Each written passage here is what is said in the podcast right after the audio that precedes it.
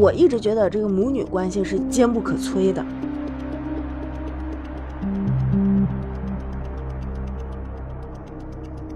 这个事情原因还是略微有一点点复杂的，但总的来说，这孩子从小单亲，这个对他肯定是有影响的。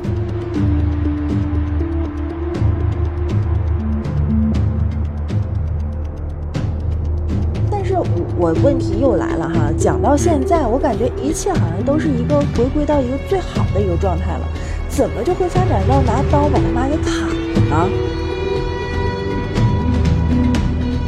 蔡母啊，她这个缺点还不太让人容易接受，她发现她妈妈生活作风不太好，哦呦，就是老是喜欢挽着别人的胳膊，那就是比较屁股呗。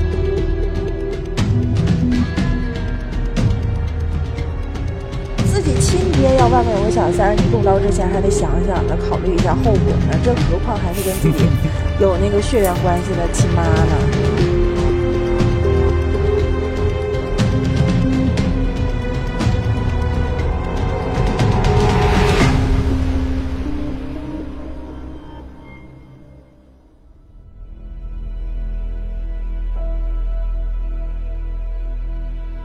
欢迎收听谷歌讲案。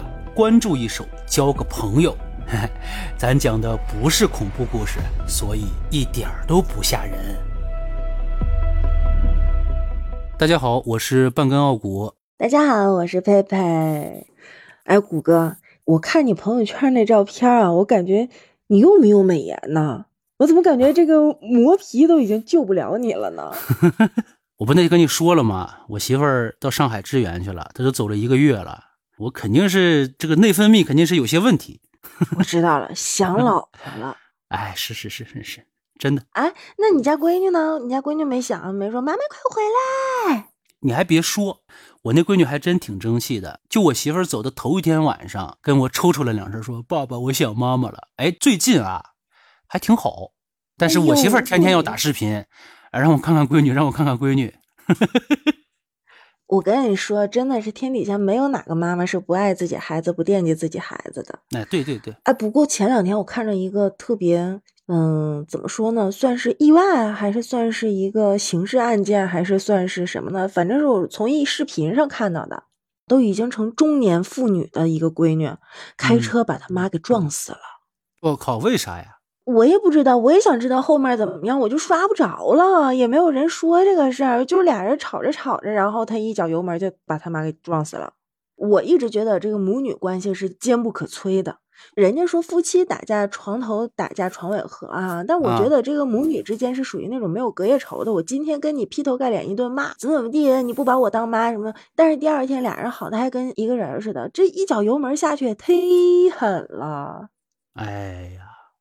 哎，不是这种事情，其实也有，这个应该不是个例，但是比较少见，那还是可见。对，你说这个闺女把娘撞死这个事儿啊，我知道一个事儿，不是说闺女把娘撞死了，而是直接用菜刀给砍死了。我去，那比那一脚油门更那什么呀？这菜刀，我觉得应该是积怨已深了吧。这菜刀，你走到厨房，你还得有一段功夫冷静呢。对呀，这个事儿就是咱们今天说这个案子的问题。这个事儿还是得从咱们这个故事的主人公，这女的姓贾，这个贾某开始说。她出生之后呀，因为是个闺女嘛，在他们那地方重男轻女的思想还是比较严重的，所以她妈妈就不怎么喜欢她。她妈妈姓蔡，就是死的这个姓蔡啊，蔡某。啊，这孩子刚过了100岁的时候。他妈妈就扔下这父女2个就走了，所以这小孩100岁是什么意思呀？100岁就是3个月嘛，啊，3个月。哦，啊，懂了啊。然后呢，就是这孩子就跟着爸爸一起长大。你说这事儿也是啊，人家都说这个母女都是互相贴近的小棉袄。这蔡某把女儿贾某就一个人扔那儿了。哎呀，我觉得这孩子还是遭遇挺悲惨的。我就想他妈这人也够狠心的呀，那他闺女就因为打小就没享受到母爱，然后就把他妈给砍了吗？其实不止这个事情原因还是略微有一点点复杂的，但总的来说，这孩子从小单亲，这个对他肯定是有影响的。对，单亲家庭长大的孩子，心理上面多多少少都有一些怎么说呢，不能说人家是缺陷，但是多多少少有一些不那么的完美。嗯，不完整。对对对。嗯，你看咱也没经历过这种事情啊，你说让咱想一下的话，这孩子以后可能会变成一个什么样的人？要么就是天天寻找爱情，相信爱情的一个恋爱脑，要么我就觉着他就是一个不相信爱情，不相信婚姻，不相信家庭的这么一个稍微有一点反社会的一个性格的人。哎，但是啊，我特别纳闷，你看他妈百天百岁就走了，就把他给扔下了。啊，那就算是动菜刀砍他妈，总得有一个机会吧，总得见着他妈吧。他妈都走了，哎，对对对，上哪儿砍去啊？所以说这事儿啊，还真是挺戏剧性的啊。这孩子长大之后还挺争气，到了他高中毕业之后呢，就去城里边打工了。这孩子之所以说优秀啊，他不但顺利的完成了学业，而且呢，他自己在打工的过程中还攒下了一笔钱。他并不是那种胡乱花钱的人。他在城里边挣了一笔钱之后，就说想嘛，说他父亲含辛茹苦把他养大，是吧？他也想回报一下自己的爸爸，就准备说把他父亲那个房子给装修一下，一片孝心哎。对，算是报答一下他的父亲嘛。你说这也巧了，他把这个房子刚刚装修好，失踪了18年的妈回来了。哎呀，他妈鼻子够长的呀，饭一好了就闻着味儿就回来了。那可不，之后呢，其实他妈妈回来呀也挺好，虽然说他父亲啊对蔡某的离开，哎，内心积怨很久，因为毕竟孩子一个人拉扯大的。现在呢，你又回来了，你享受现在的成果是吧？那谁没有？你换谁也不开心。但是这贾某，哎呦，我18年没见我妈，他还是挺欢迎他妈回来的。所以说，他虽然是单亲长大的啊，他对他妈妈好像也没那么多的抱怨。那还是他爸做得好。对，没有天天点他。他爸打小都没跟他说他妈的坏话。对，对，哎，这话说的没说他妈的坏话啊。哎，不是你说这个挺有道理的。其实，但是放到咱们今天说这事儿里头呀，要是你这么说，他爸爸确实做的挺好的。你如果说天天从小灌输啊，你妈不要你了，你应该恨你妈，灌这种思想，这孩子肯定是另一副模样。就不用说等他妈回来了，他爸要是打小给他说，你妈这儿不好，你妈那儿不好，你妈不要咱们了，怎么地的话，那他可能又完成了学业，又能攒下钱吗？不可能有这么好的今天。但是我问题又来了哈，讲到现在，我感觉一切好像都是一个回归到一个最好的一个状态了，怎么就会发展到拿刀把他妈给砍了呢？咱接着往下说呗，真的是无巧不成书啊。其实这孩子等他妈回来之后，那段时间他正准备结婚呢，恰巧出了一档子事儿，他爸出车祸没了，然后呢，他就把他妈妈接过来跟他一起住了。结婚之后，这贾母不就跟着老公回了婆家了吗？这个蔡某也是啊，就舔着脸皮就跟着闺女去了，就跟女婿他们住在一块儿。这还不舔着脸皮啊？这怎么算舔着脸皮呢？你看他闺女都原谅他了，都接受他了，然后他孤儿寡母的是不是啊？他一老太太到现在10多年，18年回来，我估计也是上岁数了，50来岁了吧，啊，不管老人了，那要把自己亲妈放自己身边，将来结完婚啊，肯定得生孩子，顺便帮着带个孩子，然后填补一下这么多年母爱的空缺，我觉得还是可以理解的。嗯，但是问题就出在这儿了。好，你把妈妈接过来，行，这可以理解。但是这人呢，是你不处不知道，一处你就发现他身上的缺点了。就蔡某啊，他这个缺点还不太让人容易接受。他发现他妈妈生活作风不太好。哦哟，就是老是喜欢挽着别人的胳膊，而且是男的。那就是比较 cheap 呗，比较风流吧。那他当年肯定是跟别的男的跑了。哎呦，那就不知道了，这极有可能。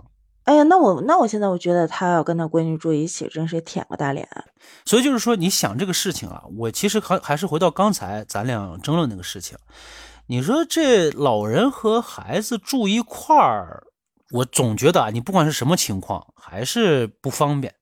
确实不方便，但是这个东西就是需要一个相处之道，一个分寸感，一个界限感。对，就怎么说，虽然住在一起啊，但是完全可以不在一起吃饭，或者说是今天哎我做了好吃的，你俩回不回来呀？或者明天、哎妈呀，我俩要准备吃什么什么，你回来咱一起吃呗。或者说就是互相不要打扰各自的这个生活习惯，我觉得还是可以的。但是对这个分寸感、界限感是很难做的好、做得到，对，太难了，太难了。就是说，你这个母亲蔡某啊，你和你闺女住在一块儿，你在外边的一个形象，就代表你家整体的一个形象呀，对不对？对，人家说娶妻看丈母娘嘛，娘是啥样，闺女有可能就是学着来呗。对。啊，但是好在一点是什么？他的这个成长过程当中，他妈不在旁边，他学不着，一样都见不着，他学什么样？但是别人不知道呀。你说这自己的亲妈在外边勾勾搭搭、眉来眼去，是吧？那别人怎么看他呀？你况且这个是对闲话是一方面，况且就在这个时候发生了一件让这个贾某十分接受不了的事情。他有一天在家里边抽屉里边发现了一张 B 超单，他以为是他妈妈不是有什么身体上的不舒服吗？但是其实她妈妈很舒服，因为已经怀孕3个月了，50多岁的人，50多岁怀孕，跟她闺女住在一起，生活不检点，被自己闺女拿菜刀砍死了。我去，她妈不会是跟她老公勾到一块儿去了吧？那倒没有，但是这个她这个实际情况更加的恶劣。贾某就回来问这个蔡某，就说妈，你这怎么什么情况？这我爹也死了啊，他也算你俩也不在一块生活，对不对？你这突然怀孕是啥意思啊？他妈妈也没、这孩子还挺保守啊。那单身怀孕现在不挺正常的吗？关键他妈都50-60岁的人了，你来这么一出，你就是说这个社会再开放，你放到一般家庭里边也是让人闲言碎语传的挺厉害的。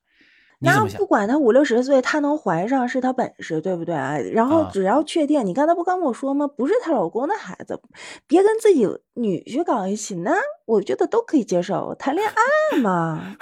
刚才我跟你话说一半啊，是不是她老公的？是她老公他爸的，也就是这贾某他公公的。等会儿啊，她婆婆还活着不？你看啊，我这个人是非常的开明的一个人，是不是？只要他妈的这个孩子不是她老公的，我就能接受。你关键这孩子下来，他怎么论辈儿？怎么论辈儿？有啥论辈儿的？自己弟弟或者妹妹吗？哦。但是现在问题就纠结于我纠结在哪儿？她婆婆还活着不？她婆婆要是在，这事儿太狗血了，这绝对受不了。这啥？这什么关系？她婆婆要是已经不在了。这事儿我觉得还可以商榷一下，这个叫亲上加亲嘛，你觉着呢？我不觉着，我一直在思考这个怎么论辈儿。他妈妈生下一个孩子，跟他闺女是亲姊妹，对啊，是平辈儿啊。那对有什么不好论辈儿的？他们弟弟或者妹妹呗。他公公从公公变成了继父啊。这电视剧里面都演好多呢，就是，但是电视剧里人家是什么？是2个单亲家庭的孩子，2个孩子走到一起之后，两边的这个单亲的爸爸和妈妈也走到一起，这不成一家人吗？对啊，这他们也差不多吗？他爸死了，那现在就看他婆婆活没活着。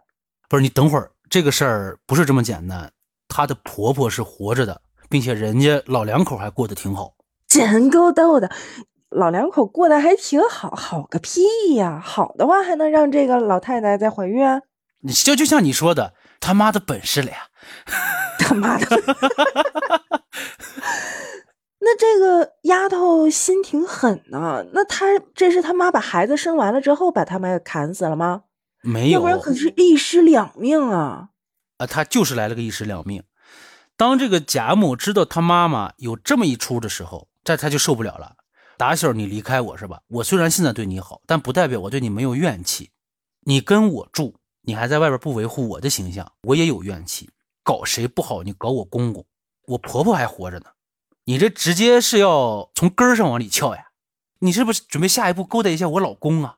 众多怨气堆积在一块之后，这回出事了，这就咔嚓一刀砍了呗。对，所以这事儿呢，一直到了2013年。贾母的老公回到家之后，一推门发现他这个岳母在地上倒着呢，没想到这个贾母出来之后呀，人家挺冷静，就直接告诉她老公，我把我妈砍死了。报了警之后呢，当地派出所就把贾母带回去了。经过法医鉴定，说这蔡某已经怀孕3个月了，然后讯问了贾母，贾母也承认这事儿是我干的。最后一问原因，就是咱们刚才说那一大串各种原因叠加起来。然后再一个啊，你说的这些他杀他妈的理由都是很正当的，咱都能听得出来。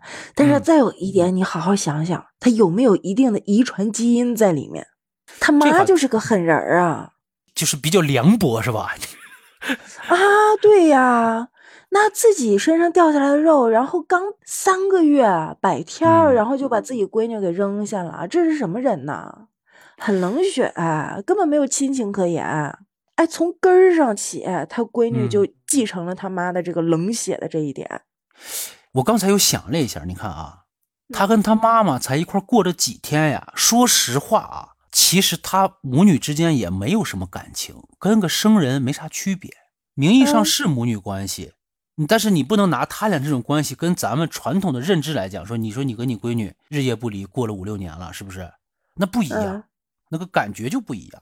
再一个啊，你要是像你刚才那么分析，就把他当做一个不太熟悉的一个半陌生人，当一个室友来看的话哈，那也就是说他替他婆婆解决掉了他公公的小三儿呗，这可以这么理解。拉倒吧，自己亲爹要外面有个小三儿，你动刀之前还得想想的，考虑一下后果呢，这何况还是跟自己有那个血缘关系的亲妈呢。就怎么说呢，他动的这一刀啊，方方面面的原因都占齐了。第一，单亲成长的过程，无论他爹做的再好，他是一个缺少母爱的一个成长过程，这个就造成他心理上面某一部分的不完整，用你的话，对，这是前提是吧？啊，前提，对。情感的缺失就导致他思考问题逻辑方式跟正常人是有一定的区别的。对，这个是肯定，因为这是先天条件嘛，算是。然后这么多年被自己亲生妈妈抛弃，这种被遗弃的这种感觉，新仇旧恨堆积到一起，引发了她一时的精神错乱。你就再想一想，她能那么冷静的跟她老公一说，我把我妈给杀了，这是一个正常人说得出来的话吗？都把人给砍死了，还是1尸2命，是不是？还是自己有血缘关系的一个亲妈，你就是把一个陌生人给弄伤了，也会有一个手足无措的感觉吧，除非你就是一个天生的杀人狂。